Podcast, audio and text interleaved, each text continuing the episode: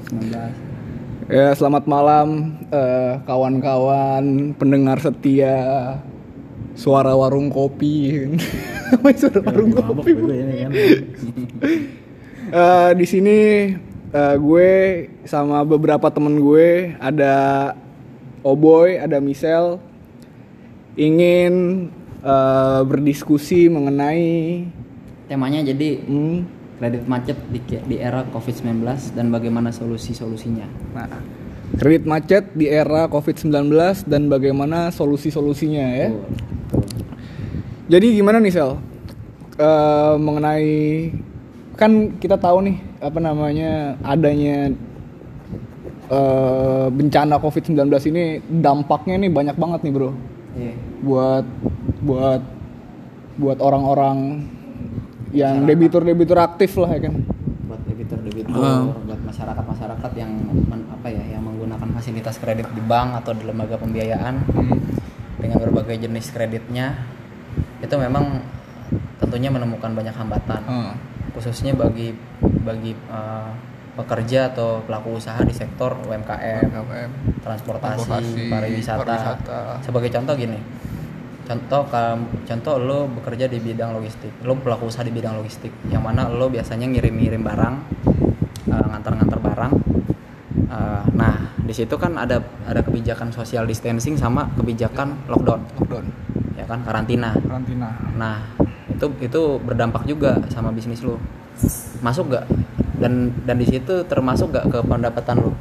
Terdampak gak ke pendapatan lo? Logikanya gitu aja. Otomatis sih terdampak apalagi sama bidang-bidang usaha yang memang mengharuskan untuk untuk untuk beroperasional di luar gitu loh seperti tadi transportasi, ter- seperti tadi Sama pekerja-pekerja sektor informal. informal. Ya, terus juga di antara mereka juga banyak yang di PHK karena adanya COVID ini, Hmm. gitu. Dan bahkan di antara mereka juga nggak sedikit yang gajinya itu dipotong Potong.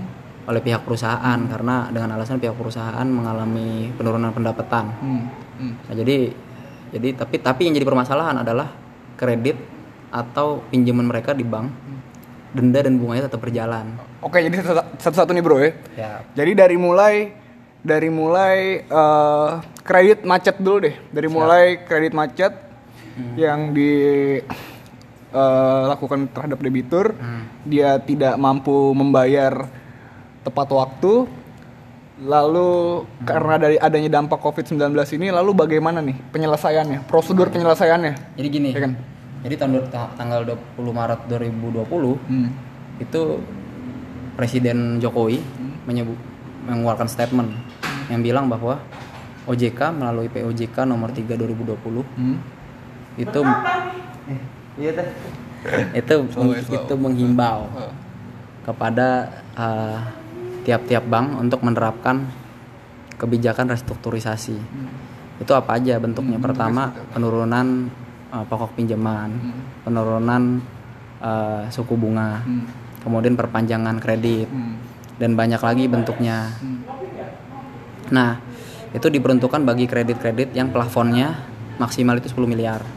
Kemudian bagi pelaku usaha di sektor industri dan pekerja-pekerja industri UMKM dan pekerja-pekerja harian lepas.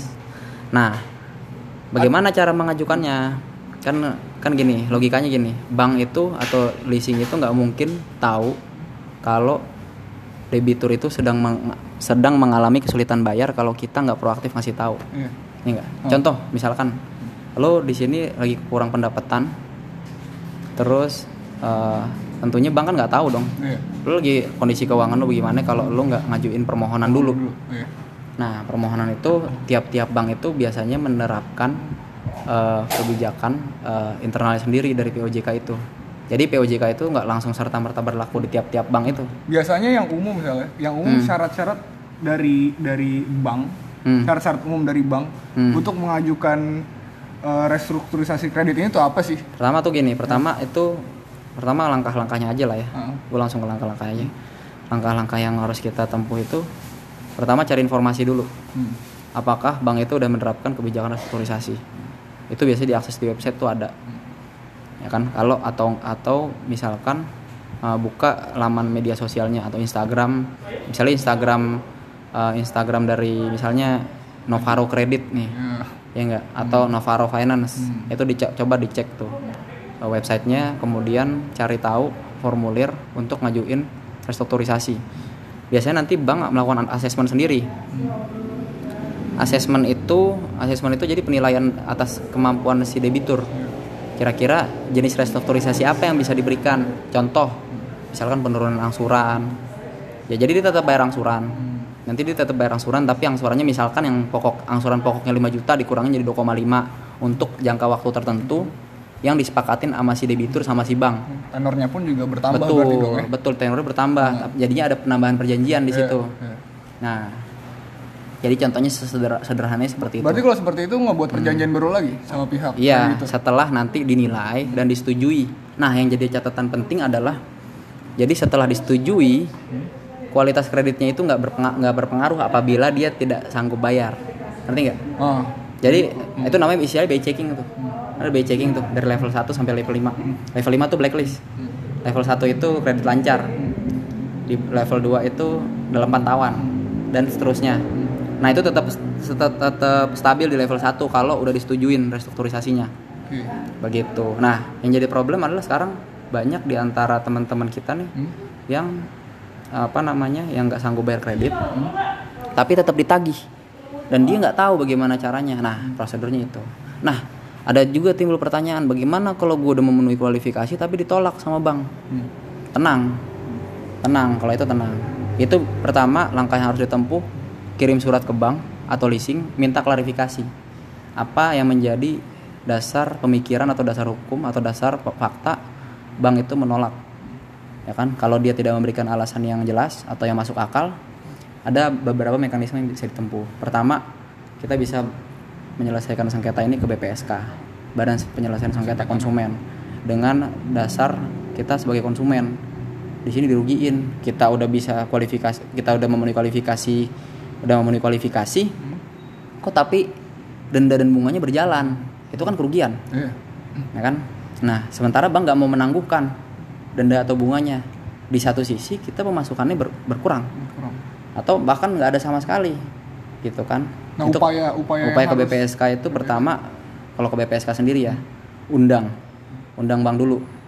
Undang bank dulu ketemu. Hmm. kalau dari pertemuan bank ditolak atau tidak mencapai kesepakatan baru ke BPSK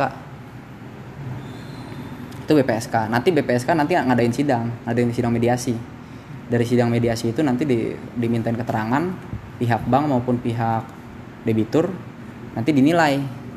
Nanti dan diberikan rekomendasi sama pihak BPSK nah langkah kedua penyelesaian sengketa kedua alternatif sengketa yang kedua. Jadi OJK itu sejak tahun 2013 itu udah ngeluarin POJK nomor 1 tahun 2013 itu Isinya? tentang sengketa uh, jasa konsumen di sengketa konsumen di jasa keuangan. Hmm. jadi jasa keuangan itu apa aja?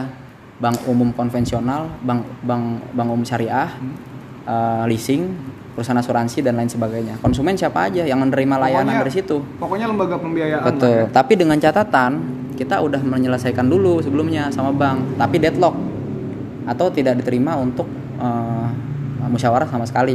Baru kita bisa bawa itu risalahnya ke OJK. Nah, O- OJK dengan kewenangannya bisa meminta informasi ke bank tentang eh, layanan-layanan yang kita punya di bank, gitu kan. Nah, nanti di situ kita bisa eh, kita bisa minta OJK minta data-data dari bank untuk menilai kira-kira bisa atau enggak eh, apa namanya kredit kita itu direstrukturisasi kondisi keuangan kita ini layak atau enggak. Nah dari penyelesaian itu kita sebaiknya ajuin pen- penghentian denda dan bunga di situ untuk dalam dalam dalam masa penyelesaian nanti OJK dengan kewenangannya bisa melakukan itu menangguhkan itu hasilnya bagaimana hasilnya ganti kerugian nanti ada risalah berupa ganti kerugian dari pihak dari pihak OJK mendorong pihak bank untuk membayar eh, untuk membayar ganti kerugian Tapi sebenarnya Sel, Hmm. gue mau nanya nih Sel. Kalau misalnya POJK nerbitin eh, aturan-aturan mengenai restrukturisasi kredit ini Hmm. karena adanya dampak dari COVID-19 ini, Hmm. jika perusahaan-perusahaan pembiayaan ini tidak tidak tidak menjalankan apa yang dianjurkan oleh OJK itu ada nggak sih akibat hukumnya? Kalau atau atau bisa nggak eh, orang yang yang ingin mengajukan restruk- restrukturisasi kredit ini ke salah satu lembaga pembi- pembiayaan Hmm. itu memakai eh, aturan-aturan yang diterbitkan oleh OJK gitu loh. Bisa. Hah? Bisa karena kan bank itu kan tunduk sama POJK. Gitu. Itu satu. Yang kedua eh, yang jadi permasalahan di sini adalah memang bunyi bunyi produknya dari OJK tuh peraturan. Hmm. Peraturan otoritas jasa keuangan, tapi sifatnya hanya himbauan. Tidak mengikat ya. Jadi mengi- eh, bisa dibilang itu nggak nggak ada daya paksa. Hmm. Jadi ketika bank nggak mau menerapkan ya, ya OJK nggak ada masalah apa-apa. Itulah yang sebenarnya menjadi catatan yang yang menjadi catatan bagi kita untuk kita kritisin. Kenapa OJK tidak apa ya? Kenapa OJK tidak tidak eh, menerapkan aturan? Jadi bank itu kena sanksi ketika tidak menerapkan restrukturisasi di era pandemi ini. Ini kan pan- pandemi ini kan sangat berpengaruh sekali dari dari segi finansial.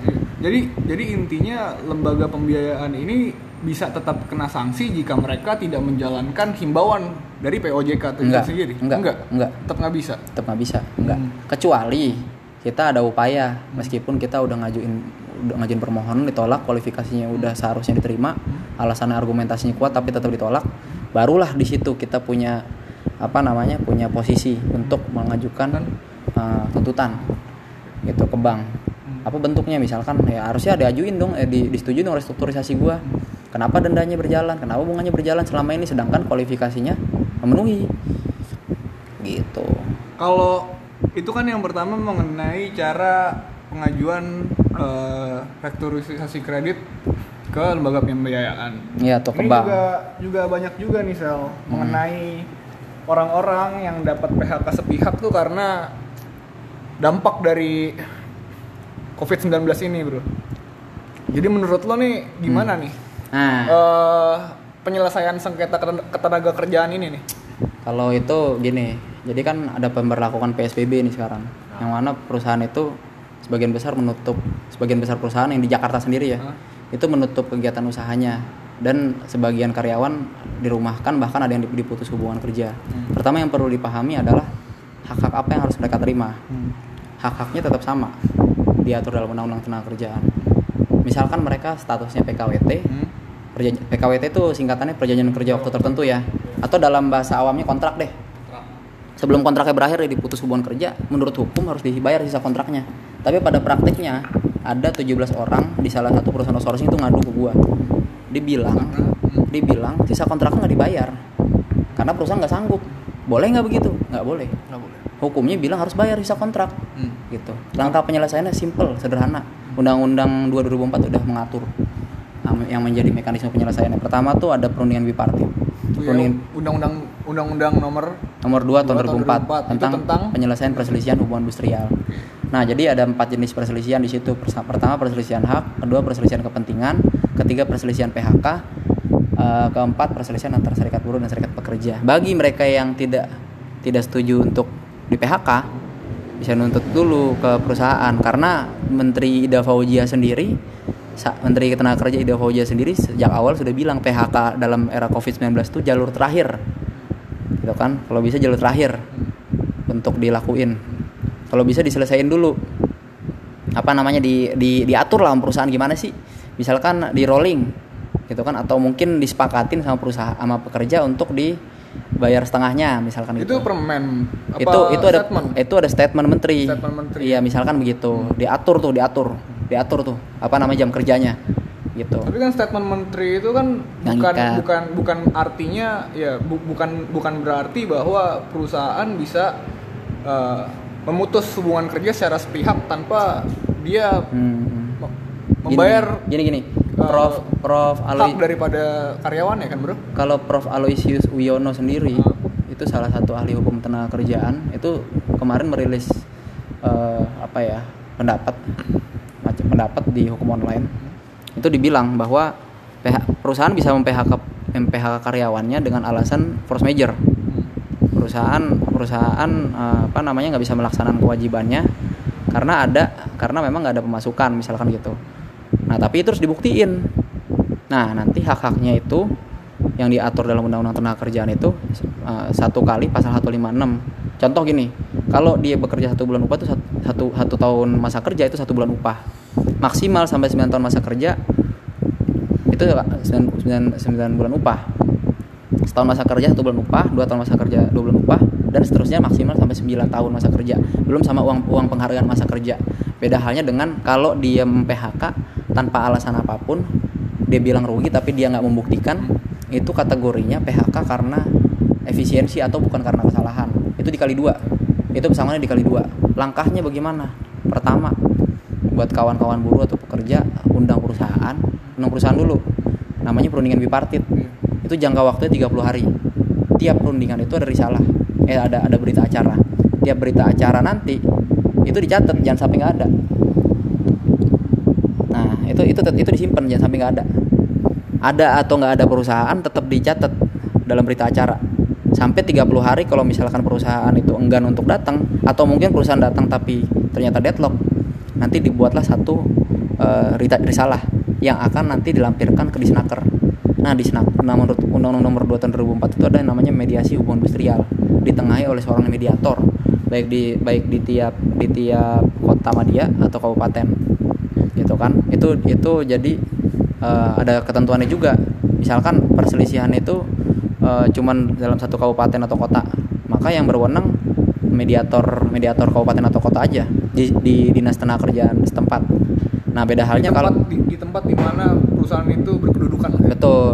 Nah misalkan gini tapi ada juga gini misalkan perusahaannya uh, ke, apa namanya punya cabang gitu kan. Ada di Karawang misalnya ada di Karawang ada di Jakarta nah pertanyaannya mana tuh mediator yang berwenang untuk menyelesaikan perselisihan?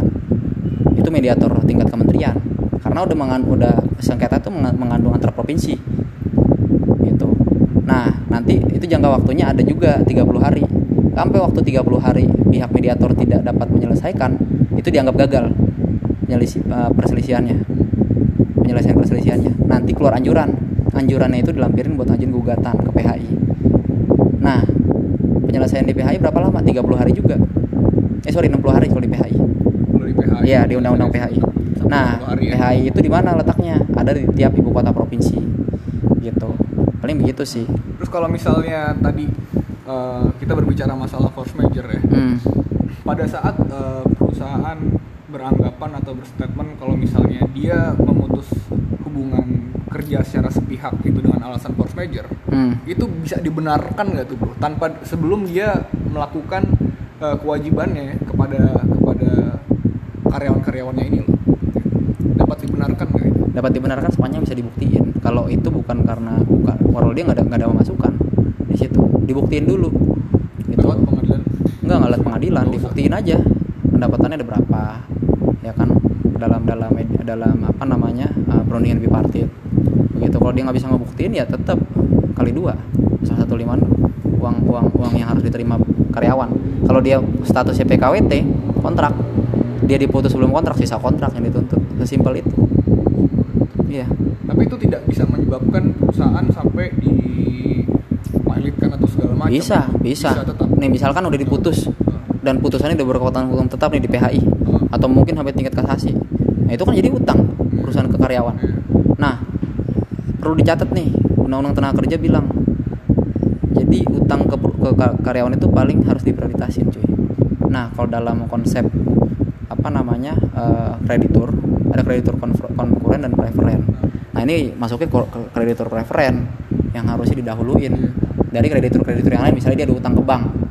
Nah dia harus harus ke karyawan dulu karena ada hadisnya bro ya, hadisnya bilang gini bayarlah upah buruh sebelum keringatnya kering. Ya enggak tuh berarti berarti intinya berarti intinya karyawan itu adalah kreditur preferen ya iya. dibandingkan utang-utang karya utang-utang perusahaan sama perusahaan-perusahaan lainnya perusahaan-perusahaan lain iya. gitu. Oke. Okay. itu sih paling sebenarnya sih. Uh, tapi memang dalam pelaksanaannya memang hukumnya udah keren lah hukumnya udah bagus gitu. Cuman dalam pelaksanaannya memang banyak banyak uh, perusahaan-perusahaan nakal gitu ya. Yang yang dia misalkan hubungan kerja pesangonnya cuma setengah gaji karyawan gitu kan ini contohnya di salah satu perusahaan outsourcing di Jakarta Pusat yang adu ke gua dia ada 12 orang yang adu ke gua. Dia dia masih kontrak statusnya dan gaji di bawah UMR kontrak dan gajinya bisa di bawah UMR ya? Iya, UMR sekarang kan 45 UMP UMP DKI sekarang kan 45 dalam dalam hukum tenaga kerja tuh nggak boleh di bawah UMR nah dia dia di gaji 35 udah gaji di bawah 35 kontraknya masih sisa dua bulan lagi diputus. Ada lagi yang masih sisa enam bulan ada yang masih sisa tujuh bulan diputus tapi tapi hak yang dibayar pada pada saat dia diputus hubungan kerja bukan bukan sisa kontrak. Kenyataannya kenyataannya dibayar cuma upahnya aja upah uh, sebagai pesangon satu bulan. Nah, upaya hukum upaya hukum dari para karyawan untuk menuntut hak-hak yaitu perundingan bipartit. yang tadi yang pertama iya bilang undang perundingan bipartit. Dari mulai satu nah, apa perundingan bipartit terus tripartit tripartit. atau mediasi hubungan industrial terakhir gugatan ke PHI kalau sampai gugatan ke PHI tapi pada prakteknya juga bisa damai di bipartit. Ada. Tergantung kesepakatannya mereka berdua eh, para pihaknya aja. tergantung itikat baiknya perusahaan gitu kan. Baiknya perusahaan. Kalau memang perusahaannya duit dibayar. Nakal berusaha. iya yang banyak nakal kan perusahaan. Iya. karena pusing cuy? Kondisi begini ya kan? Iya. sebenarnya nggak cuman sama-sama perusahaan- pusing sih sebenarnya. Betul. Nah. Nah oleh karena itu sebenarnya perusahaan tuh perlu mengambil langkah strategis juga sebenarnya.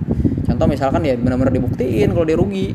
Tapi kalau dia nggak rugi dia nggak mau bayar ya itu yang kurang ajar namanya. Itu harus dipukul. Ya udah sih kalau kalau gue dari gue gitu sih yang bisa gue sampaikan. Oke, eh, jadi segitu aja eh, pendapat dari siapa ya? Teman-teman gue lah ya teman lama gue juga yang juga salah seorang lawyer di DNT Lawyers Jakarta ya. kan. Tadi dia udah menjelaskan pertama mengenai kredit macet di kredit era COVID-19 di era COVID-19 dan yang kedua mengenai PHK di era PHK COVID-19 di era COVID-19.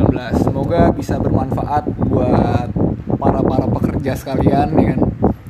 buat kaum kaum kiri kaum buruh ya kan kaum kaum yang terpinggirkan ya kan Marginal dong.